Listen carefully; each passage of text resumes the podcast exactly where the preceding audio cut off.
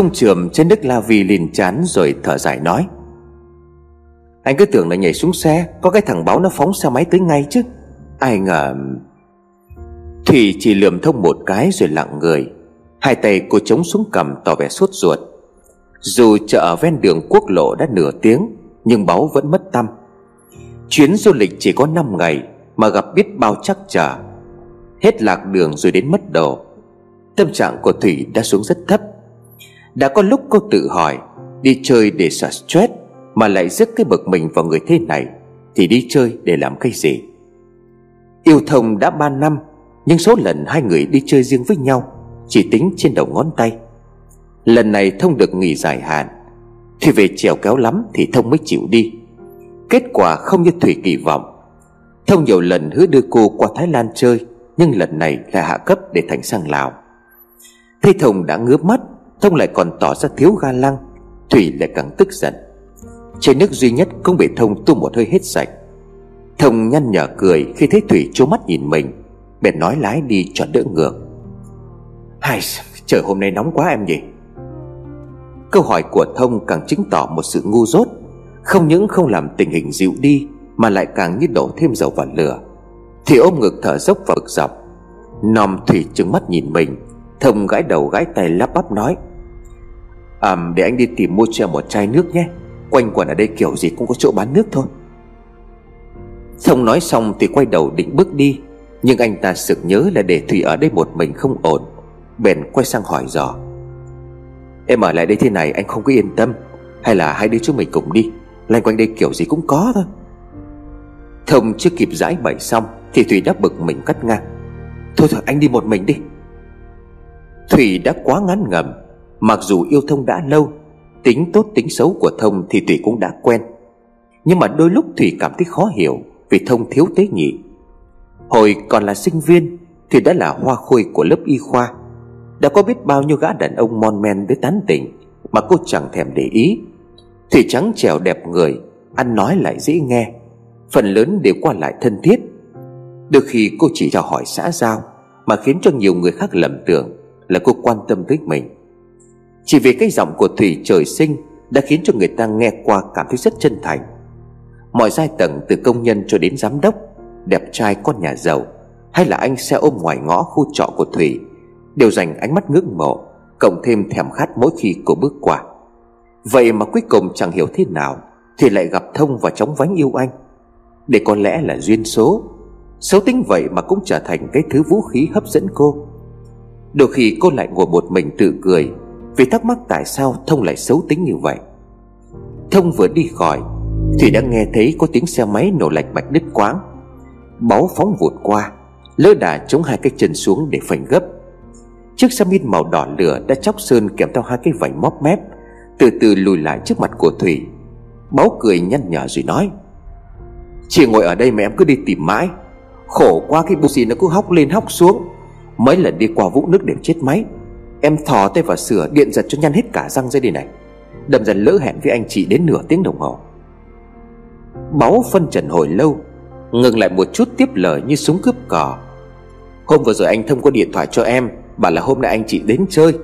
Em đã tính là mượn con sim son của cái thằng bạn. Thế mà hôm qua nó đi đứng thế nào, Trượt chân đứt cả phanh. Cả người lao cả xuống vực, Toi luôn con xe mới mua chứ lại. Báu nói tay dồn dập, Thì chỉ biết cười trừ rồi giật mình hỏi. Chết, thế bạn chú có làm sao không? Báo lắc đầu.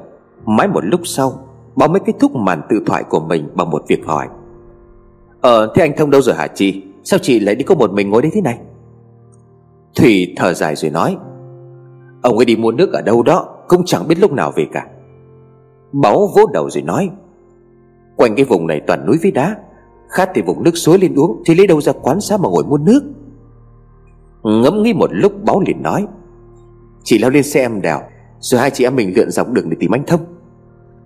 Thủy gật đầu, Hai người vừa đi được một lúc Thì thấy Thông đang ngồi vắt vẻo trên cây cách đó không xa, Mặt cắt không còn giọt máu.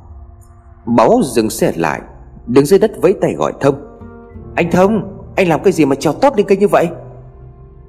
Thông mừng rỡ khi nhìn thấy báo Vội vã tụt xuống từ trên cây, Lau mồ hôi chán rồi nói Nãy có một đàn voi nó đi qua đây.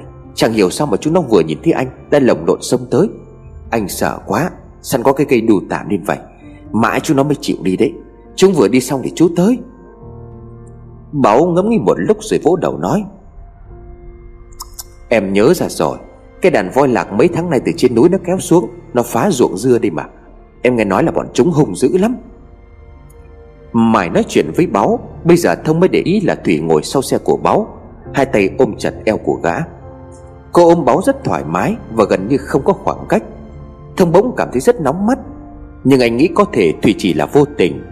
Ngồi sau lưng ông em tài xế chuyên phóng nhanh vượt ẩu, Tay phải ôm tạm eo của gã cho chắc ăn. Báo cứ thúc giục Thông lên xe, Trong khi Thông ngần ngại vì thêm anh nữa là người thứ ba. Bộ ngực của Thủy không tránh khỏi chuyện đụng chạm với cái lưng của Báo Lỡ nói ra thì ngượng, Thông đành nín nhịn. Huống hồ anh vẫn còn bị nỗi sợ hãi của đàn voi rừng hung dữ vương vấn. Báo lượn xe quằn quèo, Được mấy bận thì dừng lại bên một cái lán tre ven đường. Báo được cái bi đồng nước móc ở cạnh xe, Cho lên miệng tu ửng ực. Uống nước xong Báo chìa cái bi đông ra trước mặt của Thủy rồi mời gọi. Chị uống nước đi, Chắc là khát khô cả cổ rồi chứ. Thủy khát nước thật, Nhưng thấy Báo uống nước có vẻ mất vệ sinh quá, Cho nên cô đành lắc đầu. Cô sợ cái mùi thuốc lào từ miệng của Báo ám cả vào miệng chiếc bi đông, Cho nên chẳng dám uống. Chẳng gì thì phép lịch sự, Không nên mời khách trước rồi đến lượt mình. Thì bỗng quay sang nhìn Thông, Rồi ngay lập tức nhận định. Báo và Thông vốn dĩ là anh em, Cho nên chắc tính nết trời sinh vô duyên giống nhau vậy. Lán che rộng chừng vài mét, Chỉ có vừa đủ cho người ta dừng nghỉ chân trong đôi chút. Báo giải thích việc mình phải dừng xe. Từ chỗ này lên nhà em, Cách khoảng ba cây đường đồi tranh vênh lắm. Nghỉ chân tạm ở đây một lát đã. Anh chị nếu mà có buồn vệ sinh Thì giải quyết nhanh nhanh lên. Leo lên đồi là đi thẳng một lèo đến chứ không có dừng lại đâu. Một một tí là trời tối đi nguy hiểm lắm đấy. Thông vuốt mái tóc bết dính chút mồ hôi và bụi bặm, Rồi nhìn ra xa xăm. Chốc chốc Thông lại thở dài, Nghĩ về chuyện mình và Thủy trải qua mấy ngày vừa qua. Từ bến xe mới xuống, Đi được chưa lâu, Thông đã tá hỏa phát hiện ra, Mình quên bén cái ba lô quần áo ở trên xe. Trong đó có không ít nước hoa sữa rửa mặt khăn tắm của Thủy, Khiến cho cô cảm giảm anh liên tục. Thêm đôi hôm nữa Thì bị móc túi lúc hỏi thăm, Số tiền hai người để dành cho chuyến đi du lịch mất sạch. Đang phân vân không biết phải làm thế nào để trở lại Việt Nam, Thì Thông nhớ đến Báo. Báo là anh em cùng cha khác mẹ với Thông. Báo kém Thông 6 tuổi. Sau ngày giải phóng miền Nam, Một số đơn vị chiến đấu được bố trí tại Lào, Được điều động trở về nước. Một số còn lại thì giải ngũ định cư luôn ở bên Lào. Bố của Thông vào báo thời điểm đó Đã có một người vợ ở bên Lào.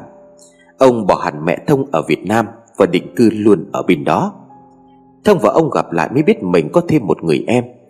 Dù ở bên Lào, Nhưng tính ra Thông và báo lại tỏ ra khá thân thiết, Vì có thời điểm báo đã qua Việt Nam để học tập. Không bị mất sạch tiền bạc, Thông đã gọi cho báo Thì được báo thông báo cho chỗ ở. Thủy còn dự trữ được một chút tiền riêng. Cô mua hai vé xe để đi đến nơi. Báo định cư ở một thị trấn hẻo lánh Khá gần với địa điểm hai người đi du lịch. Khi gọi điện thoại cho báo, Thông ngồi ngần ngại chưa dám nói sự thật là mình mất tiền. Giờ gặp mặt Thông lại ái ngại Vì thấy hoàn cảnh của báo hình như khá khó khăn. Trong khi đó chi phí mua vé xe để về nước Và một ít tiền lặt vặt Tính ra lại khá lớn. Thông cảm thấy khó xử lắm Nhưng Thủy cứ nháy mắt liên hồi ra hiệu cho Thông. Thủy vốn dĩ không muốn tới nhà Thông để chơi. Việc gặp báo ban đầu cũng chỉ là mượn cớ, Để tiện thời hỏi mượn gã ít tiền mà thôi. Thêm một lúc nữa thì Thủy Thế Thông không có hành động gì quyết đoán. Cô đành tự mình phải giải quyết. Chú báo này Ờ nghe chừng đường lên nhà chú cũng khó khăn. Mà anh chị thì cũng sắp hết cái đợt nghỉ phép rồi. Hai hôm nữa thì phải quay lại làm việc. Chị nghe nói là đồi núi mà gặp mưa, Thì hay bị sạt lở đất. Có khi là mấy hôm nữa cũng không có thông. Mà bây giờ lại đúng cái mùa mưa, Thành ra là chị rất là lo. Nếu mà cần về gấp lại gặp sự cố Thì cũng không có được đâu. Chứ thông cảm cho khi khác. Cho anh chị gửi lời hỏi thăm các bác vậy.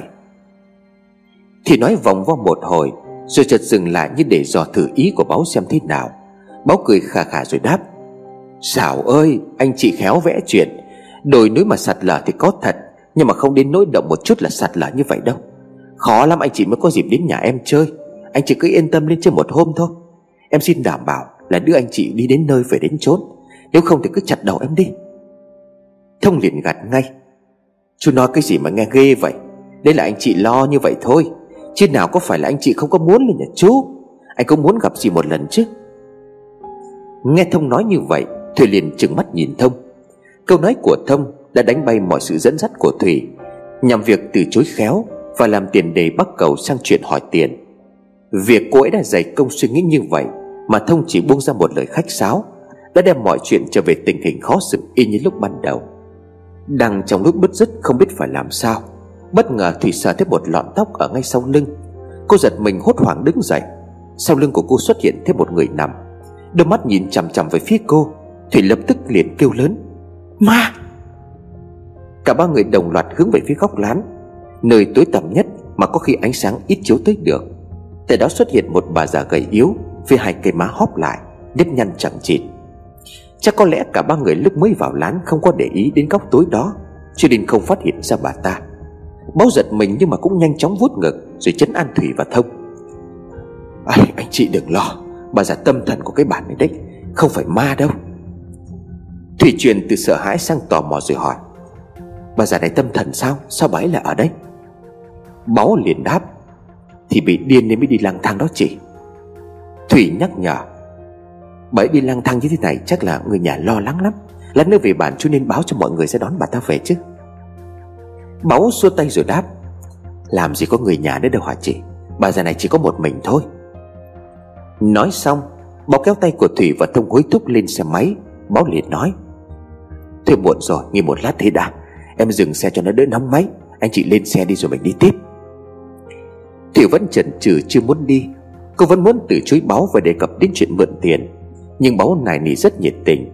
Mà Thông thì đã vội vã trèo tót lên xe từ lâu, Như sợ Thủy ngồi gần báo Thủy bực dọc không nói nên lời, Cô nguyết giải mượn cớ đập bàn tay vào lưng của Thông rồi nói, Anh không biết nhường nhịn phụ nữ gì cả. Thông chẳng biết nói sao, chỉ biết cười trừ. Chẳng lẽ anh lại nói thẳng là mình không muốn Thủy ôm eo của báo hay sao? Việc ấy vừa làm mất tình cảm anh em. Lại vừa làm cho không khí trở nên khó xử. Ba người vừa rời khỏi chiếc lán tre, Đôi mắt của bà già màu đỏ lựng chuyển dần sang màu đen. Bà ta bỏ lê lết trên nền đất đuổi theo ba người. Nhưng cả ba đã đi xa rồi. Bàn tay gầy guộc chưa xương vươn dài, Rồi dần dần hạ xuống yếu ớt Như đã cạn kiệt sinh lực. Hơi thở của bà già yếu dần Yếu dần rồi tắt lịm. Đúng như lời của báo đã nói con đường tiếp theo tương đối hái hùng, Khiến cho cả Thông và Thủy không ít lần phải xanh mặt. Dốc cao 45 độ chiếm đa số, Một bên là vực thẳm. Chiếc xe máy tải ba người không chịu nổi, Chốc chốc là phải dừng xe lại để nghỉ máy. Thủy chưa bao giờ nghĩ chuyến đi lại vất vả đến như vậy. Cứ mỗi lần chạm mặt Thông Là cô lại liềm nguyết giải một cái. Vì suy cho cùng, Tất cả tình cảnh này xảy đến là do Thông. Nếu không phải vì những sai lầm và sự bất cẩn của Thông gây ra thì chắc có lẽ giờ này, Hai người đã yên chí tận hưởng trà nóng, Cùng với chiếc ghế salon mềm mại Trong một khu resort nào đó. Xe y ạch lên dốc đều đều, Rồi bất chợt nổ bụp một tiếng, Máy xe bốc khói Mùi khét phảng phất lên đằng đằng Báo liền la toáng lên. Trời đất ơi, cái bù gì chết tiệt này, Sao mày hỏng lúc nào không hỏng Mà lại hỏng cái lúc này chứ? Bó bóc vội phanh vì chiếc xe đang mất đà trượt xuống dốc, Thì đã ngã chúi xuống đất lăn lồng lốc thông chế với tí nữa lao đầu xuống vực. Sau khi ổn định được vị trí, Thông mới hoàn hồn, Nuốt nước bọt hỏi báo Sẽ làm sao thế chú? Báo gãi đầu gãi tai rồi đáp. Chắc là tại leo lên đồi, Đi ba người nên nó cháy ấy mà anh. Không sao, Về bản sẽ có cái khác để thay. Anh chỉ cứ yên tâm. Thủy dậm chân nghiến răng bực dọc. Thông nhìn quanh quẩn rồi hỏi tiếp. Từ đây đến nhà chú còn bao xa. Báo liền đáp. Chắc khoảng hai cây nữa. Cũng tầm hai quả đổi nữa là đến thôi. Thông trợn mắt rồi nói Thế đẩy xe đi thì mất bao lâu? Chắc là tầm nửa đêm anh à Đường khó đi Dễ chừng phải ngủ qua đêm ở trên đường lắm. Thông há hốc miệng đưa mắt sang nhìn Thủy Thế cô nghiến răng nghiến lợi đang nhìn mình. Tình hình chuyển sang phức tạp Thông mập mờ đề nghị. Chú báo ạ à, Nếu mà phải ngủ qua đêm Rồi mai mới lên được nhà chú Thì chắc là anh chị không có kịp để về công tác đâu. Anh nghĩ là chú nên đưa anh chị đi quay lại thì hơn. Thăm bố và dì sẽ hẹn dịp sau vậy. Cho anh gửi lời vậy đi. Báu gắt nhẹ. Anh làm sao thế? Đã đến đây rồi còn một chút nữa thôi. Và nhà em thì sao quay về được chứ? Anh cứ yên tâm. Em sẽ đưa được anh chị xuống đồi để kịp chuyến xe. Nghe bóng nói như vậy, Thông chẳng dám lặng lặng thêm nữa. Cả ba người hì hụi đẩy xe. Chẳng mấy chốc mà trời đã tối. Báu lôi đầu ra chiếc đèn pin xoay đường đẩy tiếp. Lúc lâu khá mệt Ba người dừng chân bên một con suối. Thầy nhớ lại chuyện hồi chiều gặp bà già nọ bèn hỏi. Chú báo này, Bà già hồi chiều mà anh chị gặp ấy, Chị nghe chú bảo là bà ta không có người thân. Chị cứ thắc mắc mãi là không có người thân, Thì già như thế này làm sao mà sống nổi? Chị nhìn bà ấy chắc là phải già lắm rồi. Chân tay thì gầy khô, Răng rụng hết, Mắt thì mà độc. Máu tắt nước lên mặt cho thêm phần tỉnh táo, Tiện thời để xua đi cái mùi hôi trên người, Nhằm tránh sự hấp dẫn của mũi rừng. Báo liền nói, Chị có biết là bà ấy bao nhiêu tuổi rồi không? Là 102 tuổi rồi đấy chị. Thông đang rửa mặt, Bị câu nói của báo hấp dẫn ngoái cổ lại nhìn. Thủy há hốc miệng, Cô rất ngạc nhiên khi thấy có người lại có thể sống lâu được đến như vậy. Báo tặc lưỡi rồi bồi hồi kể lại, Việc tại sao bẫy lại sống được, Không chỉ có một mình chị thắc mắc vậy đâu, Mà cả cái dân bản ở đây cũng đều thắc mắc như vậy. Bà ta sống lâu lắm rồi Thời gian xa làng xa lư từ cái thời mà cái bản này còn bị cai quản bởi quan châu Nhắc đến bà ta thì phải nhắc đến một cái câu chuyện rất là ly kỳ. Báo kể lại sự tích như để chứng minh cho câu chuyện khá bi thương, Dành cho số phận người đàn bà rất già mà không chết. Phần lớn những người ở trong bản của báo Có tuổi thọ rất thấp và già rất nhanh, Có thể vì khó khăn của cuộc sống, Cho nên đa phần chỉ ba bốn mươi tuổi là đã già. 60 thì đã chết quá nửa 70 tuổi thì coi như là già làng và là thọ nhất. Việc bà già sống tới hơn trăm tuổi Phải coi là rất hỷ hữu. Người ta gọi bà này là bà Lang, Cũng không biết danh xưng này xuất hiện từ lúc nào. Chỉ biết là bà Lang đã già lắm rồi, Và câu chuyện liên quan đến thời trẻ của bà ta Không được nhiều người biết đến. Vì những người biết đến đều đã chết hết, Người còn lại đặt cho bà Lang một cái biệt danh Là bà già bất tử. Phải, chính là bà già bất tử. Một bà hơn 100 tuổi mà không chết. Dù không có người biết rõ cuộc đời của mình, Bà Lang vẫn sở hữu những câu chuyện như cổ tích được lưu truyền một cách rộng rãi. Chuyện kể rằng, chồng của bà lang vốn là một quan châu, cai quản dưới thời thuộc pháp. Vì quan quyền hà khắc, quan châu khắp lòng dân chúng. Dân chúng bạo loạn khắp nơi cướp bóc vì khổ. Quan châu lệnh cho cổ hết tất cả đàn ông ở trong bản. Một người trốn được, còn những người đàn ông ở lại đều phải chết dân bản tức giận căm phẫn, sau này cách mạng nổi lên, quan châu bị việt minh bắn chết, Dân bản xả hận bắt bà lang và con gái của bà đem đi thiêu. Lúc ấy bà lang nổi điên, Cắn tay cào cấu thoát được vào trong rừng. Con gái của bà ta thì không thoát. Mười mấy năm trôi qua, Người ta cứ tưởng rằng bà lang đã chết. Bất ngờ một ngày, Bà ta xuất hiện, chạy điên loạn khắp bản, Cười khẳng khặc, Miệng lúc nào cũng nói, Tao phải sống. Con tao bảo như vậy Sống đến bao giờ tao gặp lại nó Cái bản này chết hết.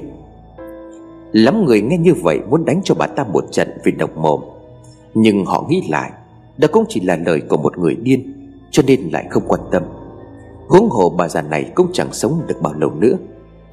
Ai cũng cầu mong bà lang chết sớm cho khuất mắt.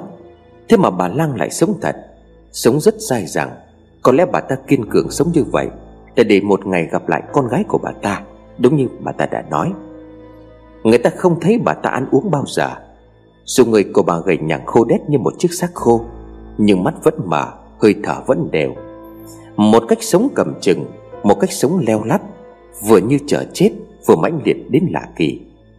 Nghe báo kể xong, Thì đi từ ngạc nhiên này cho đến ngạc nhiên khác. Còn đôi lúc nghe đến chuyện Người con gái phận mỏng của bà Lang bị thiêu sống, Khiến cô tỏ ra hãi hùng Lúc lại ứa nước mắt thì như sống trong câu chuyện, Cô tự hỏi vì sao người ta lại hành động như vậy. Bà Lang và con gái của bà không có tội, Nhưng lại nhận kết quả rất thảm khốc. Suy cho cùng, con người ta vì thù hằn Đã gây ra những chuyện thật mất nhân tính. Dân bản trả thù, Nhưng chính họ là gây ra những tội ác Không khác kẻ thù của họ là bao. Cô nhớ lại hình ảnh người đàn bà gầy sư xác, Đôi mắt trúng sâu và đầy giận dữ, Không còn sợ hãi, Trái lại rất thương hại. Vướng vào mức suy nghĩ vẩn vơ, Thì bất ngờ bị tiếng xe máy nổ làm cho giật mình. Không chỉ có mình Thủy mà cả Báu và Thông cũng hết sức kinh ngạc. Chiếc xe máy bị cháy buji Nay lại đột nhiên nổ máy. Bánh xe quay tròn khiến chiếc xe lao vụt xuống suối, Nước bắn lên tung tóe. Báu lắp bắp nói, Sao sao lại như vậy được chứ? Báu vội vã lao xuống suối Vì sợ chiếc xe bị ngấm nước sẽ hỏng ngay.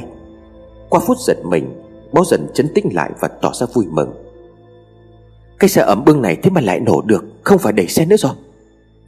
Báo ngước mắt lên nhìn về phía Thông và Thủy, Để mong họ cùng chung vui vì sự bất ngờ này.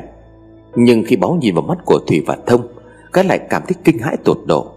Thủy và Thông há hốc miệng, Đồng thời run rẩy tay chỉ về phía sau lưng của báo Chú báo Bà ta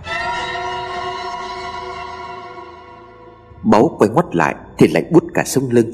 Đằng sau cái bụi cây Nơi ánh đèn xe máy vừa vặn chiếu tới Là bà Lang gầy khô như khúc củi Đôi mắt của bà ta đỏ lửa Miệng nghiến kèn két Máu chảy ròng ròng từ khóe miệng xuống. Bà ta lẩm bẩm thứ gì đó Mà chắc có lẽ chỉ báo mới có thể hiểu được Vì đó là tiếng lào. Báo run lẩm cập Giọng ngắt quãng hỏi. Bà, bà Lang Sao bà lại ở đây? Bà Lang không trả lời Ánh đèn xe máy bỗng nhiên tắt ngúm. Đến khi chiếc xe máy nổ lại Bà Lang đã biến mất không còn ở đó nữa. Thông chạy lại túm vai của báo rồi hỏi, Chuyện gì vậy? Em em cũng không biết nữa. Báo lắc đầu, Có cảm giác trống rỗng và sợ hãi. Nhìn chiếc xe đã nổ máy trở lại Báo liền nói, Xe không hỏng nữa rồi, Chúng ta lên xe đi tiếp thôi. Cả ba không ai bảo ai, Đều vội vã trèo lên xe. Họ im lặng nhưng rất giống nhau, run rẩy và trong đầu liên tục vang lên những câu hỏi. Bà Lam cách chừng hai cây số, Sức yếu không thể đi nhanh được. Tại sao lại xuất hiện ở đây? Chiếc xe máy đã bị cháy buji coi như là đổ bỏ. Tại sao tự nhiên lại nổ máy được? Càng tự hỏi thì bọn họ càng gai người. Nhất là nhớ lại hình ảnh bà Lang xuất hiện khi nãy. Máu đỏ tươi chảy xuống từ khóe miệng. Cái lưỡi đỏ lòm đôi khi thập thỏ giống như lưỡi rắn. Chẳng bao lâu thì chiếc xe cũng trở về đến bản Bản nhỏ lọt sâu trong một thung lũng. Mùa mưa trên là bầu trời lúc nào cũng có mây đen âm u che kín cả mặt trăng. Thi thoảng là có một vài cơn mưa rào quét qua. Tuy nước mưa không quá lớn, Chỉ lấm tấm nhưng cũng đủ làm ướt vải áo. Thông bồi hồi nghĩ đến cảnh gặp bố và người mẹ kế. Chưa biết phải nói chuyện thế nào Thì Báo đã phóng vụt xe vào trong sân. Thông và Thủy xuống xe, Báo bấm còi inh ỏi gọi Bố, nhà mình có khách bố ơi Nhà có khách quý đến chơi này? Báo gọi được ba câu thì cánh cửa mở ra. Ánh lửa heo hắt chiếu ra bên ngoài. Ông tiệm lật đật chạy ra bên ngoài nhau mắt nhìn. Thì Thông ông cứ ngờ ngờ Rồi tỏ vẻ sừng sốt. Ông liền nói Thông, Thông phải không con? Thông gãi đầu gãi tai rồi nói Dạ phải bố hả Ông tiệm mừng rỡ với tay gọi Thông vào trong nhà. Ở dưới nhà có một bếp lửa. Ông kéo Thông ngồi xuống chiếc ghế Rồi run giọng nói Lâu quá rồi bố không có gặp con.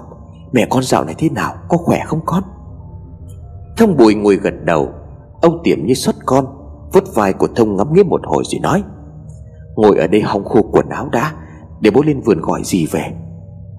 Rồi ông quay sang nhìn thấy Thủy. Ông chưa kịp hỏi thì Thủy đã nhanh miệng nói Dạ cháu chào bác, Cháu là Thủy, bạn của anh Thông à Ông tiệm gật gù khen ngợi, Xinh gái ngoan ngoãn lắm. Rồi ông nhắc lại câu nói vừa dặn dò Thông Cháu ngồi chơi Để bác lên vườn gọi bác gái về gặp hai đứa. Thủy cúi đầu vâng dạ, giả Cô vẫn đang sung sướng với câu khen ngợi của ông Tiềm. Ông Tiềm bước ra đến cửa, Chợt ngừng lại nhìn Thủy một lần nữa. Ông cứ phân vân rằng nét mặt của Thủy rất quen, Rất giống một ai đó mà ông đã từng gặp qua, Một người nào đó ở bản này thôi. Khun Awadi là một già làng đã ngoài 80 tuổi. Ở bàn thì Khôn là người lớn tuổi nhất Và rất có tiếng nói. Khi lão thấy có hai người lạ mặt theo báo tới, Lão đã lập tức xuất hiện trước cửa nhà của ông Tiệm. Thế ông Tiệm ngẩn ngơ đứng ở ngoài cửa, Khôn liền hỏi thăm bằng tiếng Lào.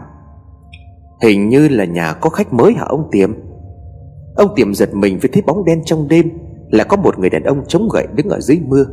Lát sau nhìn kỹ lại, Ông mới gật đầu đáp lại bằng phương ngữ. Vâng ông ơi, con trai tôi và bạn gái nó đến chơi. Nó là người con ở Việt Nam. Đã có lần tôi đã kể cho ông nghe đấy. Khôn gật đầu rồi đáp, Cao lớn đẹp trai lắm, Cô gái cũng rất là xinh xắn. Ngừng lại một chút, Khôn liền hỏi, Mấy hôm nay ông có thấy bà Lang không? Bỗng nhiên Khôn hỏi về vấn đề này, Ông tiềm giật mình, Ông quay lại nhìn Thủy thì lập tức nhận ra, Phải rồi, Thủy rất có nét gì đó giống bà Lang.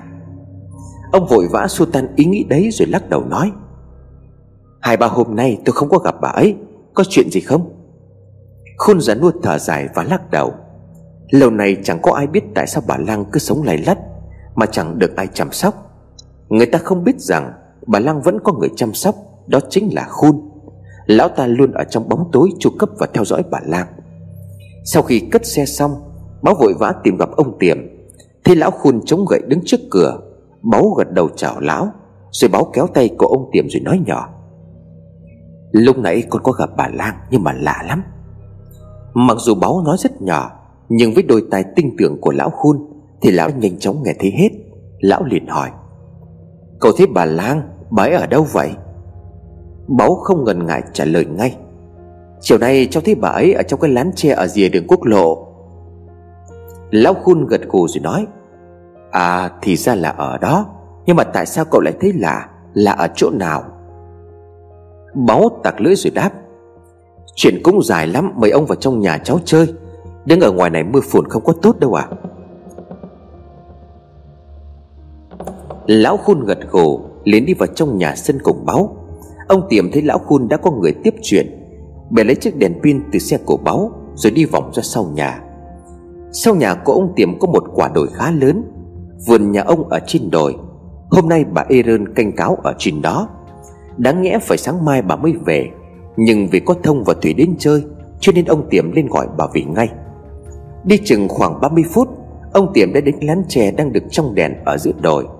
Cái lán chè cành xuống ở dưới mảng đồi Và một vườn cây ăn quả. Chỉ có lá đắc vài cây là còn trái. Bên dưới cái cây chỉ có một vài đàn gà đang được thả rông. Ông Tiệm thấy bà Eren đang ngồi bất động như một cái cây. Ông lớn giọng gọi từ xa. Eren, nhà có khách về ngay. Ông Tiệm với tay ra hiệu cho bà Aaron Nhưng không thấy bà trả lời. Ông Tiệm tức tối đi tới gần. Nhưng gần đến nơi, Ông bỗng thấy một tia máu phun cao bắn lên trời. Lông gà bay tung tóe khắp nơi. Bà Aaron đang quay lưng nhanh ngấu nghiến một thứ gì đó. Ông Tiệm hãi hùng bụng miệng lại. Tại sao bà ấy lại ăn thịt gà sống như vậy? Hay là bà Aaron đã bị ma ám rồi? Ông Tiệm run rẩy đưa cái tay chạm mạnh lên vai của bà Aaron rồi gọi. Aaron, Aaron, em làm sao thế? Chỉ có tiếng nhà nhỏ nháo Ông Tiệm càng lành mạnh Hy vọng làm sao bà Aaron sẽ tỉnh lại và nhận ra ông. Ông kéo vai của bà để mặt bà Aaron quay lại phía mình. Bàng hoàng hơn cả Đó đâu phải là bà Aaron Đó là một thứ sinh vật kỳ dị Mình người đầu cáo. Ông Tiệm kinh hãi quá liền ngã xuống đất. Đúng lúc ông vớ được cái cuốc ở chân lán Bèn hét lớn. Mày chết đi con ma cáo. Nói xong Ông vung hẳn cái lưỡi cuốc bổ thẳng vào đầu thứ sinh vật đó. Nó lăn động ra mà chết. Cái đầu cáo và thân hình người tách đôi, Mỗi thứ một nơi. Ông tiệm quăng vội chiếc cuốc xuống, Rồi hất hải chạy nhanh về nhà.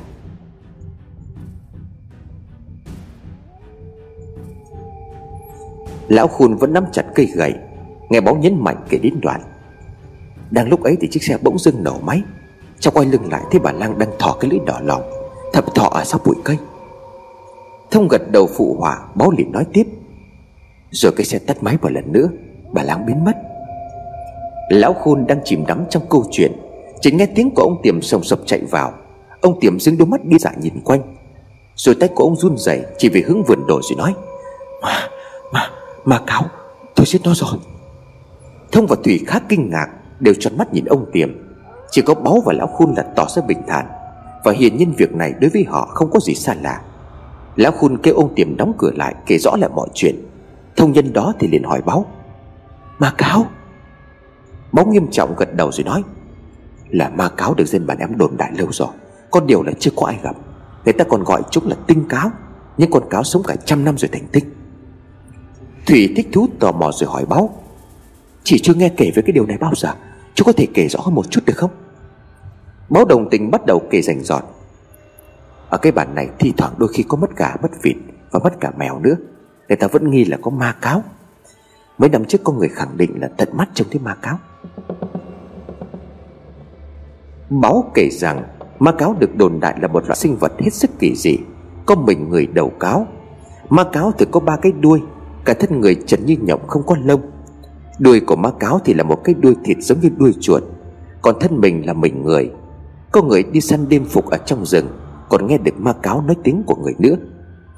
Sau khi nghe báo kể xong, Thông và Thủy đều đồng thời lắc đầu lẻ lưỡi, tỏ vẻ khiếp sợ. Quay sang ông Tiềm thi thoảng đến đoạn Ông dùng quốc bổ chết con ma cáo. Lão khun trầm ngâm hồi lâu rồi hỏi, Vậy còn vợ anh Vợ anh đâu? Câu hỏi như nhắc đi nhắc lại Khiến cho ông Tiềm bỗng sực tỉnh rồi tự hỏi, Phải rồi, nếu đó là ma cáo, Vậy Azen nhất định gặp nguy hiểm rồi. Ông Tiềm hoảng loạn kéo tay của báo rồi nói Lấy cho bố cây dựa Lấy thêm cả cái nỏ nữa, Lên vườn với bố để đi tìm mẹ mày ngay. Thông nói với Thủy cũng vội vã chạy theo Để xem mình có giúp được gì không. Lão khôn thở dài lắc đầu rồi nói, Làm gì có con ma cáo nào lại mặc quần áo? Chính nó đã giết vợ nó rồi mà còn không biết.